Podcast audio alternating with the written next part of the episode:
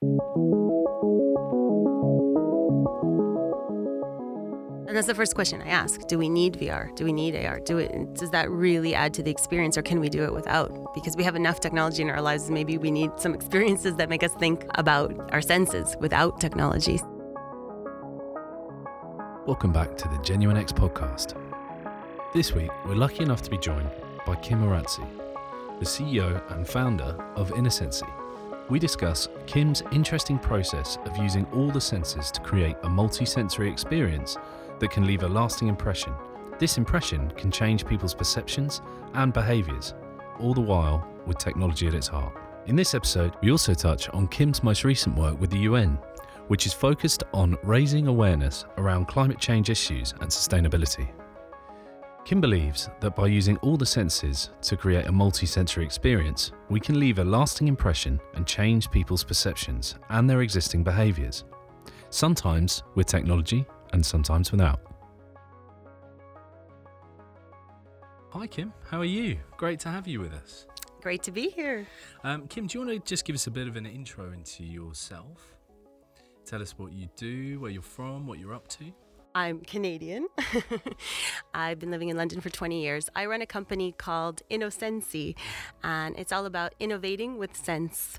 And the reason this came to be, I'd say, is because I've worked uh, in tech for the last 13 years um, at the forefront of disruption and innovation, creating big events, bringing together corporates with, with disruptors, and seeing how amazing tech is developing so quickly and exponentially, but also seeing how, while it's connecting us in ways we've never been connected before, it's also really disconnecting us. And I feel that we need to re engage back with our senses and find a way to reconnect to ourselves and each other and our environment in order to truly innovate and in a sustainable way for the future. So, Kim, tell me a little bit more about InnoSensi. So, InnoSensi creates, uh, we create experiences that as I say, reconnect us back to ourselves and each other and our environment. And we do that using the five senses. So instead of just watching a video or reading something or listening to a piece of music, we bring it all together. So it's a completely multisensory experience. So we feel that that's much more impactful. When you leave an experience where you've engaged all your senses, you tend to remember it more and the message is stronger. And uh, in this day and age of the experience economy, this is something that is, uh, I think, becoming more widespread. People are realizing that. So, and then we kind of we kind of first met because we we had a little chat about an event that you were doing, which you were combining virtual reality with food uh, to kind of heighten the senses. Is that right? Yeah, so in that uh, dining experience, I created um, the purpose of it was really to raise awareness around um, food waste and plant based eating and the benefits of it. And so while it was a multisensory dining experience, I also brought in virtual reality and augmented reality to challenge perceptions. So, for example, if someone was fed one thing, they'd be seeing something completely different in VR and it would show them afterwards that actually what you think you tasted changed because you saw and heard and smelled something different. And so the VR took them even a, a, step further into that other world. So it was really interesting for them to then take off the headset and realize what they'd been eating was nothing what they thought. What was the reactions that you got to to that sort of yeah, it was quite uh, interesting. People loved the immersion. You know, I created this whole set, so they were in a forest, and you know walking through the leaves and um, eating off the grass. So it was a, a complete uh, immersive experience, and the VR they told me just heightened it that much more, and also made them more aware of. Um, their kind of biases and perceptions around food and it, it, made them think. So the purpose was when they take off their headset, then they're eating the course and they're speaking to each other about what they just experienced. And that really worked well because they'd gone through this experience together. So we did that three times during the dinner with the VR headsets. And, and that sort of um, that sort of setup really s- seems to have struck quite a, a, chord with people, right? This kind of immersive experience eating. I mean, we see it quite a lot in, in other areas and interactive theatre and stuff like that. And you've now progressed into doing some quite large events of that nature, right? Yeah, I think my my whole raison d'être or something is is rather than doing it for the purpose of just entertainment I want to do it for sending out a message or making people more aware of a global issue. This is how I'm using it. So, um, again, with VR, for example, VR is such an immersive way to tell a story or send a message. But when you add in the other senses, the smell and the sound and, and touching things, it takes it that much further. And so you really feel like you were there. It's a, it's a whole different level of VR. And so even when I use VR in any experience or create a, a VR story, I always want to incorporate the other senses because I think it it's just that much more memorable and impactful. And but you don't use v, like VR AR all the time, right? No. It's a kind of a you've got like a multi-tool selection thing, and it kind of depends on the narrative story you're trying absolutely. to tell. So I always use a multi-sensory kind of palette. So we always bring in the different senses. But uh, VR and AR and AI is something that I'm going to be working with. But that all comes in when I think it really adds to the experience, that it will really enhance it in, in a way that we couldn't have that experience without it. Otherwise, I don't use it. I don't use it just to say this was a VR dinner. I, I really want to um, make sure that the technology has a place. AI is quite interesting. Uh, Tell, can you tell us a little bit about what you're thinking around using AI in this kind of forum?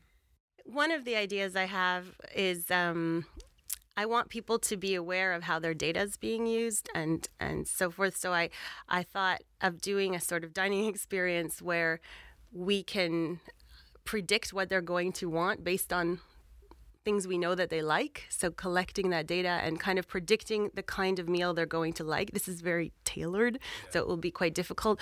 But I want to do that almost to scare people to show them how the future will be like there's so much that will be predicted for them that they won't even need to think anymore and i want them to think about this that we're giving our decision making ability away because we're relying more and more on AI without even noticing it. We're being kind of um, recommended things, right? From music to what to watch on television to what books to read. It's all being recommended to us, and we just take it. Even food, we just take it, and it's great. We don't have to think. But if we keep taking that, going in that direction, eventually we won't have to think at all and make any decisions, and everything will be made for us. So I want them to be more aware of that. So we're caught in a food filter bubble. Yeah. So it's to say, yeah, in the same ways as you say, as like Amazon and Spotify serve, serve you things that you already like.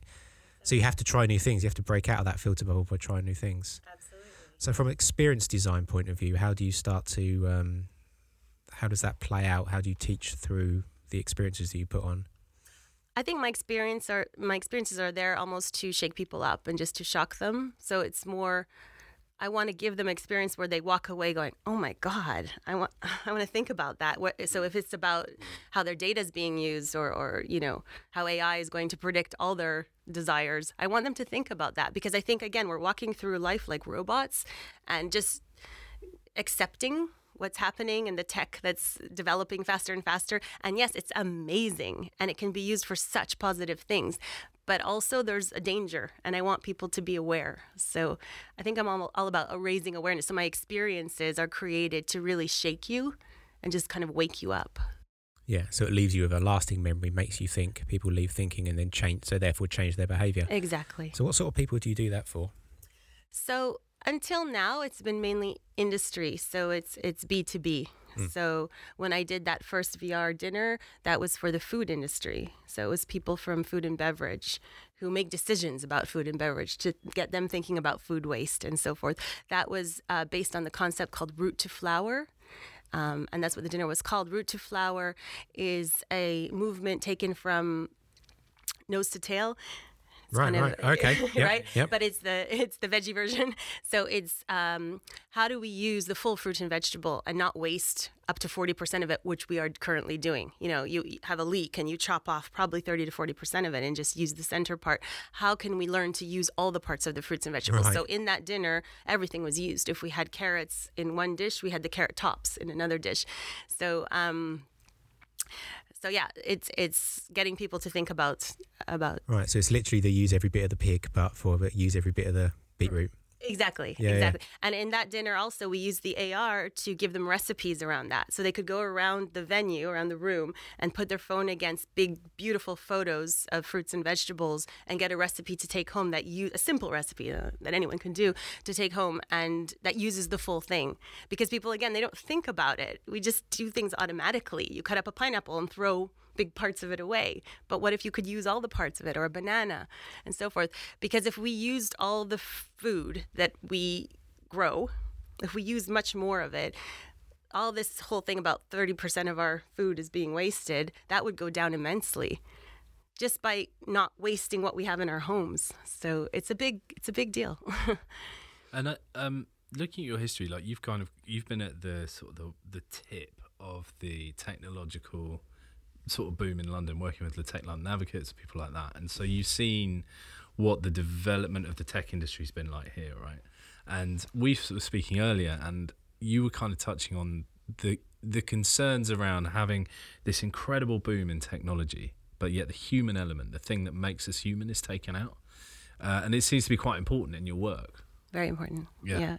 And I think that's why um, part of my work through InnoSensi is working with um, companies who are either designing or developing technology.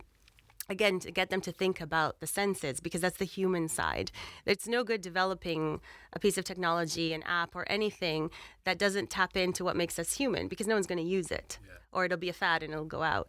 But if they can think about what makes us human first, and if I can shake them up a little bit to get thinking about that through their senses, maybe the technology they're going to develop is going to tap into the senses and make people who use it feel more human instead of feeling like part of the machine. It's really important. You've also just done quite a big event.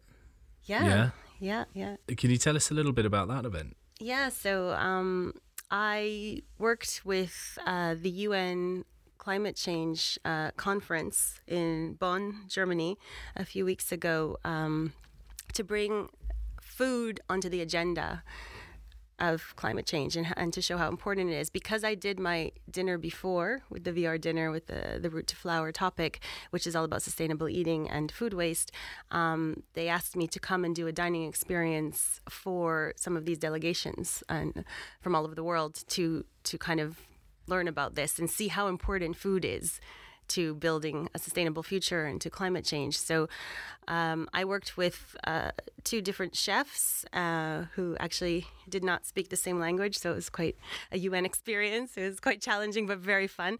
And we created this amazing six course dining experience. Again, multisensory. We had soundscapes for each course. Um, uh, everything was um, you would eat with your hands. You know, the table was covered in grass. It was very uh, tactile, and um, yeah, it was, and there were scents and so forth, and it was really, it was a plant-based meal. Again, everything was used, so it was zero waste, and it really was uh, put in place for these people who make some of the decisions and, and who go back to their countries and are talking about this to see how important what we put on our plate is to climate change because it, it's a big part of it. I don't think people realize how much of a role it plays in climate change. So, by eating plant based cuisine, by not wasting the plants that we eat, by eating less um, meat products, we can make a huge difference in climate change. And so everybody can play a part in it. So using my dining experience, multi-sensory dining experience, just made a strong impact. And there was a lot of um, feedback after that they'd never experienced anything like this. I think, they would I think that's the interesting thing, isn't it? The Yeah. fact that it's these people are so used to going to things such as the UN, UN, and there will be a single speaker talking to a big crowd, but by bringing some experience design, it's much more impactful in the message that you want to communicate. It's um, much more memorable for them, and presumably you will get more behaviour change from these individuals as much as they're able to. exactly. And so it's not even so not all of the experiences had technology in them either, but they were all multi-sensory. Is that right? Exactly. And and the idea was also when they go back to their countries, I want them to be thinking about this that it's all fine and good to speak about a topic and we have to change our behaviors and so forth. But people don't actually change behaviors unless they experience it themselves. And I wanted them to experience that so they could go back and think about how can they give experiences or or you know encourage businesses to give experiences to help change behavior because mm. that's the only way we're going to change behavior is to give people a good experience. It seems to be something that's working. Are you are you aware of? It must be five years ago at this point where Oculus went with the very first Oculus and did the clouds over Citra Sidra experience for a lot of UN delegates, where they put the delegates in the in the role of a um, a refugee, wasn't it? In a refugee camp, a little girl in a refugee camp, and again, a very powerful way of putting them in the place of those that they affect with their policies. So, so the UN presumably is quite susceptible to this kind of thing, then. Yes, I think it's uh, that's a different department. I think it's challenging always to do to, to push the bar and to do something different. It takes a lot of courage from the people who are trying to make those changes because, as you say, it's a lot of people speaking on panels, you know, talks, lectures. This is something very different. But if they see the impact, I think they'll be much more open to it. And with Clouds over Sidra, which I think was such a great, great VR experience I would take it one step further, and we're doing that now in VR. Um, with tree is, is an example um, where you know you are the tree in a rainforest, but there are scents and there are sounds and, and there's the wind and there's the all the senses are heightened. Or like the the recent um, exhibit at uh, the Saatchi Gallery. Yes. The Air We, Breathe. Went, we went to see that one actually. It was Amazing. really, lovely. I think it was so well done. And it was because all the senses were heightened, yeah. they were all engaged. So it's a very different thing than just seeing. And in VR already takes you to into the experience. It's already yeah. incredible. But yeah, imagine taking it to that next level. It's levels of, levels of presence, isn't it? Which exactly. is which is the the Oculus talk about increasing the levels of presence, but they only refer to it in the visual and the audio audio sense. So spatial sound, full 360 video, and six degrees of movement increases presence, but very rarely do they talk about the other senses. So can we increase the level of presence on taste and smells and haptics, presumably? Um, and all of that is going to really kind of put you, and that's going to mean that you have someone else's experience, and so therefore you have this greater sense of understanding. Yeah. And absolutely, and, and scent triggers your memory, right? Yeah. So scent and sound, these are things that just bring you back. So if you can incorporate that into the VR experience, it takes it to a, a whole other level. I know a company who's uh, a startup that's developing a sound uh, sorry a scent technology where it's and they were the scent in the tree experience actually mm. so it's um all about um, being able to control the the scent from a time perspective and from a space perspective. So imagine that. I think it's going to change the way not only we experience VR, but I think even cinema. Imagine sitting in the cinema and in your chair, you have this scent technology where the scent comes out, especially for the scene you're watching and then it goes away within 20 seconds. The whole problem we've had in the past is that when you put a scent in a cinema or anywhere, it stays. How do you change it yeah, to the yeah, next scent? Yeah. She's created this new technology where it's all spatially um, designed within a software where you can control it. So as these new technologies develop, I think VR and all the different ways we consume um, entertainment and, and messaging will change because we'll be able to incorporate the senses much more easily. And that's the reason it hasn't it hasn't come into fruition, right? Because we all understand it. It's just it hasn't been done because it's because audio and visual is much much easier to do than than sense and well taste more so, but it requires you to be eating something and yeah. haptics is getting better. But all of these things are kind of degrees of um, distance away from being um, ready to roll Absolutely. out. Absolutely. But the sense thing's quite interesting. The scent thing is quite interesting. It's very interesting. And there's also a company in Los Angeles. I don't remember their name right now, but they do VR with food and they actually so you put on the headset and you're eating with a special utensil and what you're eating is actually made from algae. So it's a very like a, a, base food that can be flavored in any way and they use top chefs and scent experts to create the sense and and the taste of the food. So you're taken away. So imagine you're i don't know you're in italy in in naples eating a pizza and you really think you're eating a pizza because you're in VR, you're smelling the pizza, you're hearing the sounds of Italy, all, you're getting yeah, the full experience, yeah. but you're actually eating algae. but that's how good they are. So this is they're thinking of using it and they're already using it for lots of dietary issues. You know, because you can first of all you can lose weight that way. Just eat algae instead of chocolate cake and pizza. But also um, for people with eating disorders, it's it's very helpful. Or you know, people who are in hospitals who have um, diseases where they have to eat certain things, but they, especially as they get older, we want to be familiar with what we eat, right? We want, it's hard to give something new to someone that they've never tried before, but maybe they need that protein or that food. So these kind of technologies can help with that because it's familiar when they eat it, but it tastes, it tastes familiar, but actually what they're eating has the proteins or the vitamins that they need. So technology is helping with with all of that. That is very interesting. We've talked actually talked on this podcast previously about how um, your perception changes your taste, and the kind of the classic case studies are different coloured glasses can change the taste of exactly the same liquid. So we can all have like a single beverage in a red and a green and a blue, and you'll taste them differently. Whether you even if you know it's the same, which is the interesting bit for me. Yeah.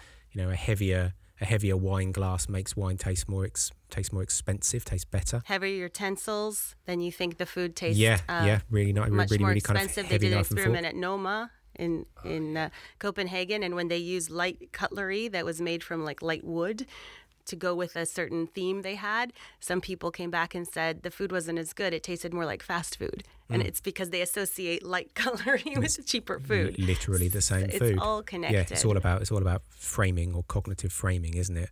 Absolutely. And so therefore the next step, which is obviously what you're exploring, is how can we then bring immersive technology to further um, augment that experience? Yes yeah, that's it is kind of really interesting. What other success stories have you had in that area? Because it's something that I think a lot of people are trying to solve. I think with immersive technologies, I'm just starting to touch on that. It's really the beginning, so I'm I'm exploring now new new ways. I mean, when we say technology, it's not only VR though. Yeah. And AR. For example, I'm working with a company that um, uses electronic music with cooking. So again, they're bringing sounds into the kitchen as they cook, and they're like top chefs, and they cook this beautiful meal that creates sounds from the cooking, and then more sounds are added onto it that enhance the taste of the food. So when you eat it, you're tasting something at a much deeper and, and more enjoyable level than if you didn't have that music. It's all tailored to enhance the flavors of that certain food. So I like playing around with um, perception and bringing the different senses together because it just changes the experience completely. Isn't that interesting? Yeah, because obviously restaurants have different music, and music is a is a, is a good shortcut to the emotions. Absolutely. But obviously, so therefore, the natural extension of that is that the way that you experience, the way that you taste food, will change Absolutely. based on the. And they don't think about it enough. Lots of no, restaurants of just put on some background music. They yeah, don't yeah. realize what it's doing to the taste of the food, and yeah. it's huge. It's a the huge context within which you consume something is massively important. Absolutely. Yeah. Have you heard of the? I think it's called the rosé effect. When you're on holiday oh, yeah. at the beach, sunset with your loved one, and you have this most gorgeous rosé, and it's this the best rosé you've ever taken uh, tasted. So you buy a case and you take it back to London, and one day you remember you have this case of rosé, and it's raining outside, and you're stressed after work, and you're like, let's break out that rosé. I just need something, and it's the worst acidic rosé you've ever tried. It's nothing to do. It's the same rosé. It's just yeah. the environment. Same so, with ouzo, pernod. It's basically any any, any, any, any, any cultural drink. Of course. Tastes tastes awful. Yeah, tastes awful when you're not in the context. Yeah, I mean, again, we've said on we've said on we've said on this podcast with previous guests is that is the um, the person who cleans the restaurant is as important as the Michelin star chef. The context within which you consume something is as important as the product itself. Absolutely. Um, so therefore, experience design. Exactly, exactly. And I think people are starting to come into that. I think, like, from retail to all kinds of businesses, people are starting to realize that this is a big part of the experience yeah. they're giving to the customer. Um, I know different customer experience um, divisions within companies are now looking for external um, consultants to look at the senses because this is something that you know it's come to the forefront now. It's very important, so it's good but it's just the beginning, I think. Um, one of the things I wanted to mention was um, I. I think in the corporate world, when we think about the future of work and AI and, and machines taking over a lot of the jobs, there's a lot of um, fear and uncertainty. And I think the senses can play a role in that too. And I, I've created this dining experience called Sensing the Future um, with a perfumer in Portugal, actually, who creates a sense for it. And it's all about helping people, whether they work in innovation, whether they work, in, uh, whether they're just leaders of departments, different departments, or whether they're in HR or whatever, it doesn't really matter. But people in companies to uh, tap back into their senses and practice the skills that they'll need in the future. So, you know, the World Economic Forum has the list of the top 10 skills we'll need in the future, which is starting now, really. But from, you know, emotional intelligence to creativity, critical thinking, all of these things. And I don't believe you can be those things if you're not tapped into your senses. So I use the senses in that way too. So we go through a dining experience, a five course dinner, where each course is focused on one sense and different skills. So, for example, one course, half of the people will be blindfolded, and the other half have to feed them and they're feeding them something that they don't know what it is because they don't recognize it. And the people who are blindfolded obviously don't know what it is, and they may not know the person across from them. So you're dealing with a lot of emotions here. You're dealing with, you know, empathy for the person you're feeding and emotional intelligence. At the same time, the person who's blindfolded is dealing with trust issues and, and you know, feeling comfortable in an uncertain situation. And these are all things mimicking the future. So I go through every course doing these kind of interactive activities using the senses. So by the end, they've practiced all 10 um, skills that they'll need for the future of work when you do a uh, experience is there a, how do you creatively find your way into doing an experience? Do you focus on a particular scent first and try and crack it? Do you work out the song that it is? Or you know what's what's the kind of process? I think i look at the story i'm trying to tell first. So what is the message i'm trying to bring and the story i'm trying to tell? And then how do i want to make them feel? Yeah. and what do i want them to remember when they leave? And then i can you know decide on the sounds and yeah. the smells and all of that just to enhance that story, that message, to take it to another level. So I think it does all start with the message and the story. That's the most important thing. And rightfully, the technology is subservient to that and secondary to that and Absolutely. often doesn't feature. But you're also you are an advocate for technology. I mean, literally, you're part of um, Tech London Advocate, right? Yeah. So, I mean, how, so those two feel like they're yeah. those two are kind of yeah. sort of in in conflict with each other to a certain degree. It is, but I think maybe that's my role. You know, I think I'm a tech advocate and I'm so excited about where technology is going and all the amazing things it'll be able to do to help the world, help with disease, help with climate change, help with education, health, everything. Yet I want people to be aware also of how it can disconnect us from ourselves and from each other. So, you know, I use examples like, you know, Skype and FaceTime. These things have really been amazing for us. We can speak to people across the world and watch it. I can babysit my nephew in Canada. You know, yeah. it's incredible. So it's connecting us, it's bringing us together. But then there's things like social media and different things that it can be used for connection, but they can also be used for disconnection because it's about what you post and what you're trying to say and what you're trying to put out to the world.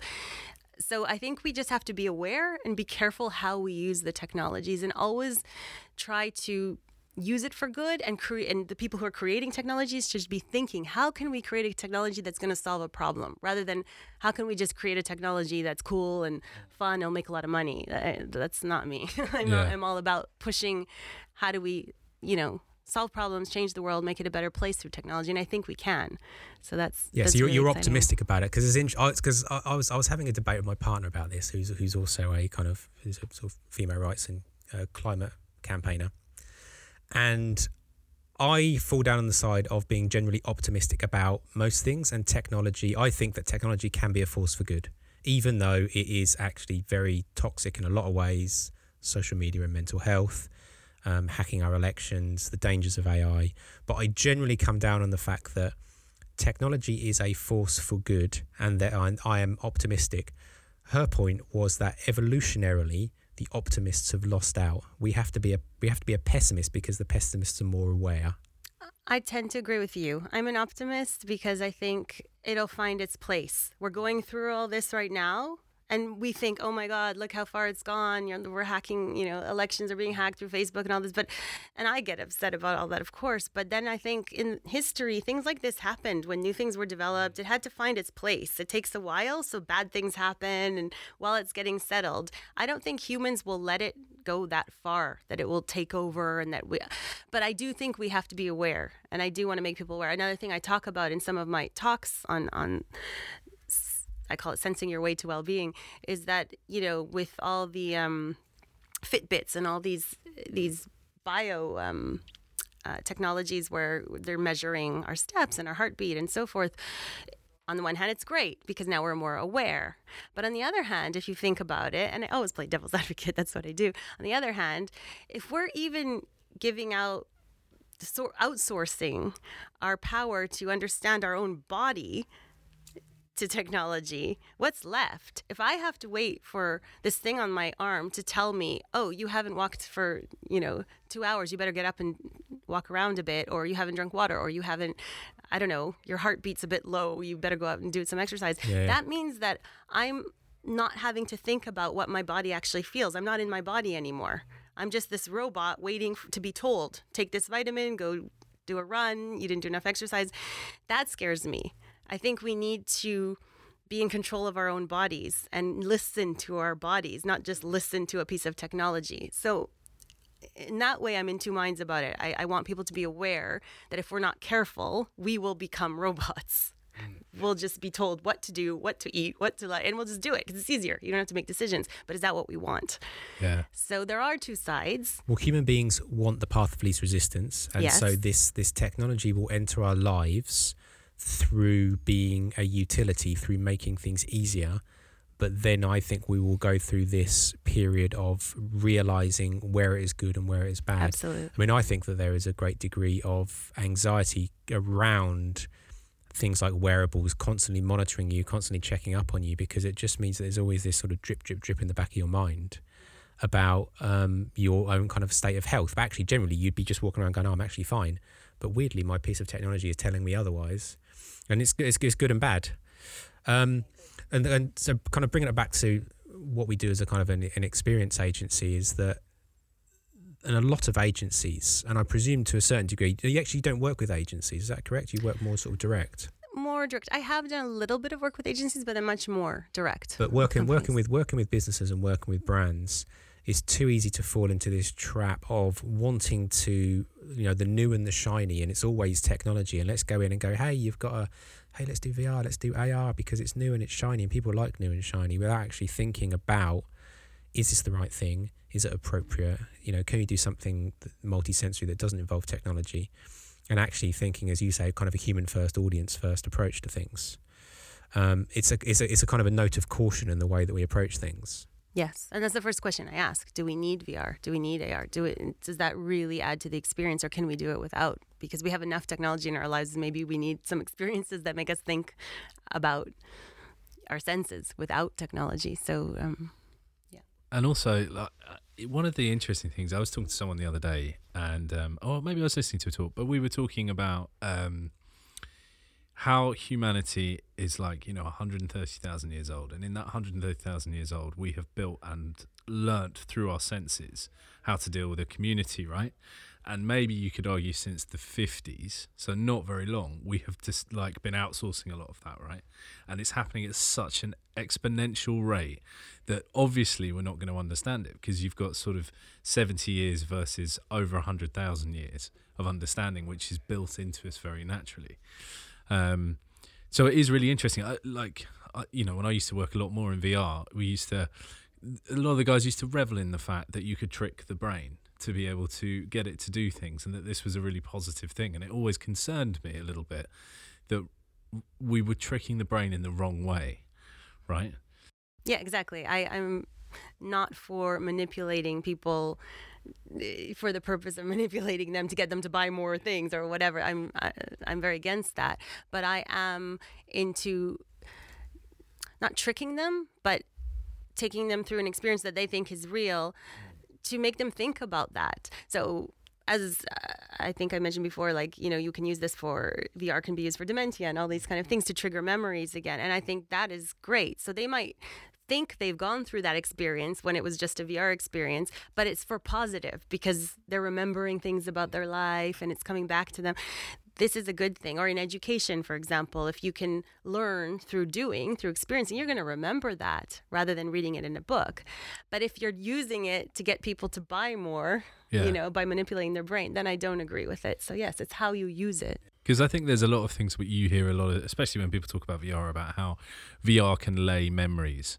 Uh, very well. And I, I would always argue, well, no, I think experiences lay memories. You're just giving someone an experience. It's Through not VR. it's not the exactly. VR that's doing it. It's like we are biologically created. You know, we're driven by that sort of brain pattern. So VR or not VR, and this is why I think it's really interesting what you do because it's coming back to these senses, it's creating memories properly. And if technology helps create that memory or question that kind of input, it's really yes. interesting, right? Yes. And we were talking before about refugees, and uh, one of the earlier dinners I wanted to do was uh, about refugees and how let's say from Syria, uh, taken from um, Clouds over Sidra, kind of taking it to a multisensory dining experience to um, take people through a dining experience where they're eating the foods from there, they're hearing the music, but the beautiful music, you know, the real culture of Syria, the rich culture, smelling the smells of the different spices in the fields and the flowers, and, you know, touching the different foods and eating with their hands certain things and just touching like uh, the environment of Syria. And then afterwards in the dinner, actually having some of the refugees speak with them, because I think this would really, again, take you to the next level. It's not about reading numbers in the newspaper or hearing on the news, oh, we have to handle, you know, there's more refugees coming in, whatever. Now you know what they're coming from and you realize that they have a history, they have a culture, they have families just like you. And I think the way to do that is through an experience where you use all your senses, because then you leave knowing the sounds from that country and the smells and the tastes. It's a whole different. Yeah understanding you have of a culture when you in- incorporate all the senses. Yeah, so I still would like to understand. do that actually. Yeah. Because yeah. I think a lot, a lot of technology and other things as well fosters, uh, you know, with the way in which we consume media, it fosters quite a disconnection, right?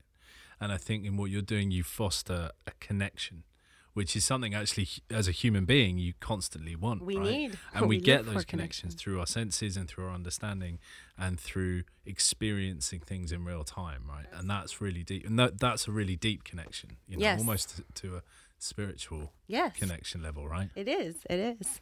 And and rather than going through our lives tapping screens, if you think about it, right, from when you wake up in the morning, you check your mobile, you take your your you know, the underground to work, you're on your mobile playing a game, checking your emails, listening to music, whatever you're doing, listening to a podcast. And then you get to work, you're in front of a screen tapping all day.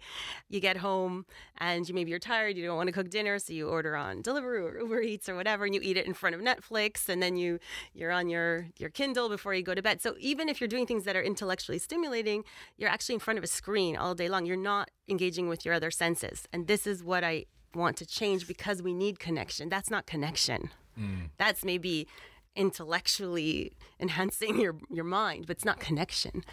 It's a lot easier that it is, disconnection, right? But it's a lot unhealthier. Yeah. And look at the depression levels, how they're rising. Yeah.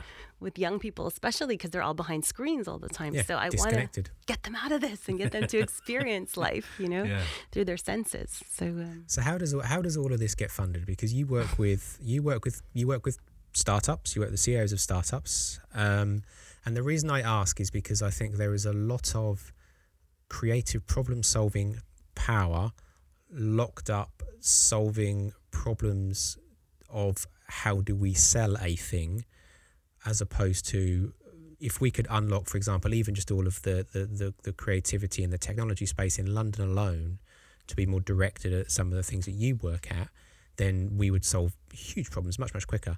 But of course, the problem is is that the people who are paying are the people who want to sell stuff. It's advertising. How does all this get funded? Each case is different, and if I had a, a magic bullet to tell you how, I'd be very rich right now. But um, working on it, um, each case is very different. So sometimes I work with big corporates, so they'll see the value in that it might come out of uh, innovation budget. It might come out of a leadership and development budget. You know, it depends. Um, otherwise i've had if i've just come with an idea and kind of pitched it to different people i've just had it sponsored by a company.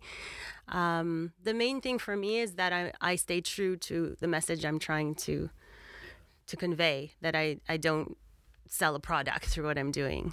So even if it was to be through an agency and it's it's a brand that wants to do this, I'd want to make sure the brand is trying to send a strong message about something meaningful, not about selling a product. So I, I hope I'll always stay true to that because that's my. Do you find that people um, generally understand the value of experiences over other forms of, um, let's say, communications? I think now more and more they are. I, I really do. I mean, you guys must see in, in marketing and in this world, it's all about experiential, right? This Yeah. company is Yeah, about yeah, So it's yeah. Marketing budgets are generally shifting towards experiential. Exactly. There's, there's, there's kind of things like social media is becoming more unpalatable and less effective. yeah, Certainly, and it's uh, coming back to what you're all about, which is it's the human connection. Yes, you get far fewer, far, far, far fewer people, but the level of immersion, the level of connection you get with people is is far greater, and therefore the memories you create far more powerful. And then, then the social media is valuable because then those people who were at that experience spread the word, and that is much more um, scalable and, and more valuable when it's word of mouth like that because of a great memorable experience than just something someone read or you know bought without an experience. So I think living in the experience economy, companies have to wake up to that. They have to give amazing experiences because that's how the word will get spread. And you're set, you know, you're setting up shop in someone's head with Yeah. an experience, right? You're you you're giving them something in order. It's a, it's, it is a proper transaction. Yeah. You know, uh, I will allow you to converse with me because of the experience you are giving me. Yeah. So therefore, and then you know, it's really interesting. Yeah. I've been asked many times why I don't do this, you know, for the public because it's always been sort of B2B so far. I haven't, you know, opened a pop up or anything to do this. And it's a thought I have sometimes, but That's interesting. I was going to ask you about scaling a little yeah, I, I'm not sure if that's the direction I want to go because again, I never, in my head, I never envisioned this as, oh, this is fun entertainment. People will pay a ticket to come do this. I always envision it as I have a message I need to get out there and I need to get this to companies who who who you know can make a difference and yeah i've had a lot of requests now um, people would say you know i'd pay a lot of money to come to a, an experience like this so who knows what the future holds i don't know um, i never saw myself opening a pop-up restaurant kind of thing Yeah. but So, what kind of what kind of people do you want to to to collaborate with? What kind of things you want to do but you can't? Where do you where do you want kind of help? Because we have a lot of we have a lot of startups. We have a lot of kind of big tech people listen to this podcast. I mean, what who do you want to who do you want to collaborate and what sort of things do you want to do?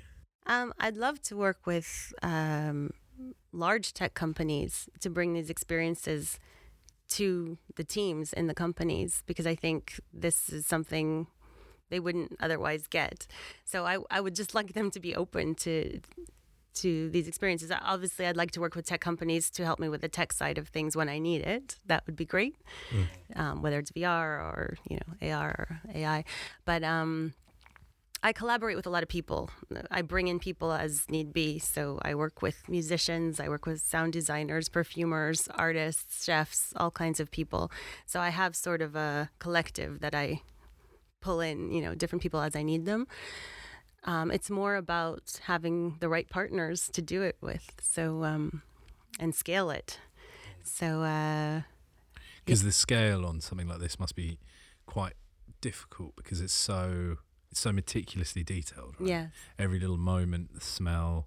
yeah. I mean, for some reason, my head, smell is a real, real fine detail. But actually, I suppose it's not necessarily always a fine detail. But uh, it, it takes a lot of I- thought, but it doesn't have to be fine. And as you scale things, okay, maybe it won't be a, a dining table for 30 people. Yeah. Maybe it's going to be a huge room and you're walking through different Yeah. areas and tasting things and so forth. It's then it's just on a different scale. But yes, of course we can do that if I have the opportunity. Yes. I love to do that. I just want to get more people thinking about this and thinking about how important engaging with our senses is to being human. Yeah. And in this day and age of technology, I just think it's so, so, so crucial for. So where can anyone out there find you if they want to speak to you?